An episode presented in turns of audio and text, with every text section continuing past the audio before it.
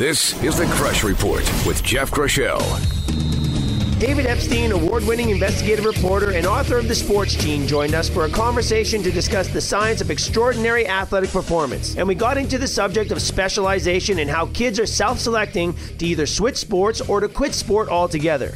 The idea of making sure young kids get exposed to as many sports and activities as possible is incredibly important, and allowing kids to self select what they would like to pursue has a lot of merit. And I don't think it should always necessarily be looked at as only a bad thing. We don't want sports participation to drop, but if it's people finding a niche that fits them better, you know, like grit is kind of a buzzword now in uh, in, in a lot of sports performance, desire or ability to, to persevere and overcome challenges. And I think we should add fit to that word. Um, you know, I've been writing about this lately. The sports science shows that at least through age 12, kids should have what's called a sampling period, where they try a range of different sports. One, they gain a range of different skills, but also some of them find the activity that best fits both their physiology um, and their psychology.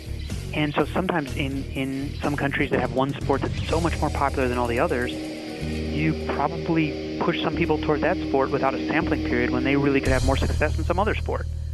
Crush Performance with Jeff Crushell can be found on Apple Podcasts, Stitcher, TuneIn Radio, Google Podcasts, and RadioInfluence.com.